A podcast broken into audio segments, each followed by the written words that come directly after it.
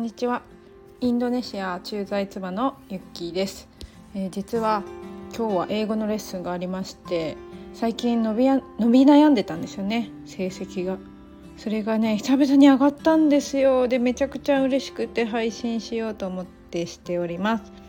で実際何を変えたのかというとまあ、インドネシアに来る前ですごい忙しかったので英語のレッスンはできるだけ受けてたんですけどでもやっぱり復習もできてなかったしとその英語のレッスンの時間以外に英語を考えるっていうことはなかなか時間が取れてなかったんですよね。でもインドネシアに来てまずは英語の友達を作ったっていうところで英語のチャットでねやり取りする相手ができたわけですよ。なので必然的に英語を考える時間がちょっと増えました。であとは実際にその子とねご飯食べに行って英語でねやり取りしたんですよ。だからそれだって大きな進歩。でこの間お話ししたみたいにメキシコの方が多く参加している異国の英会話教室みたいに参加してそこでもあの話す機会を増やしたりとか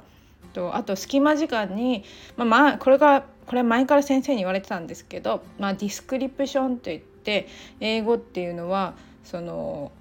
今ここにあるものとかを自分で英語で伝えるみたいな英語独り言みたいな感じですかねそれをやるようにって言われてたんですけどなかなかできなくてねで私こうね他の、えー、Facebook のグループの方で出川イングリッシュ部っていうのを持ってましてそちらの方でやっぱりねあのできない英語の本当の最初のスタートがそこの部活だったんですよね。でそこの部活のみんな私のことをよく知ってくれている安全な場なのでねそこで練習してみるっていうのを始めたわけですよ。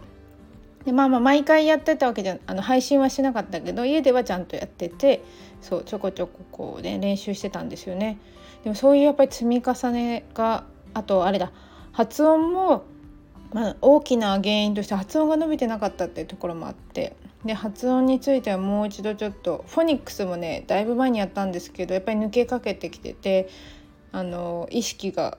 薄れてきてたんですよね。なのでフォニックスのまあえっ、と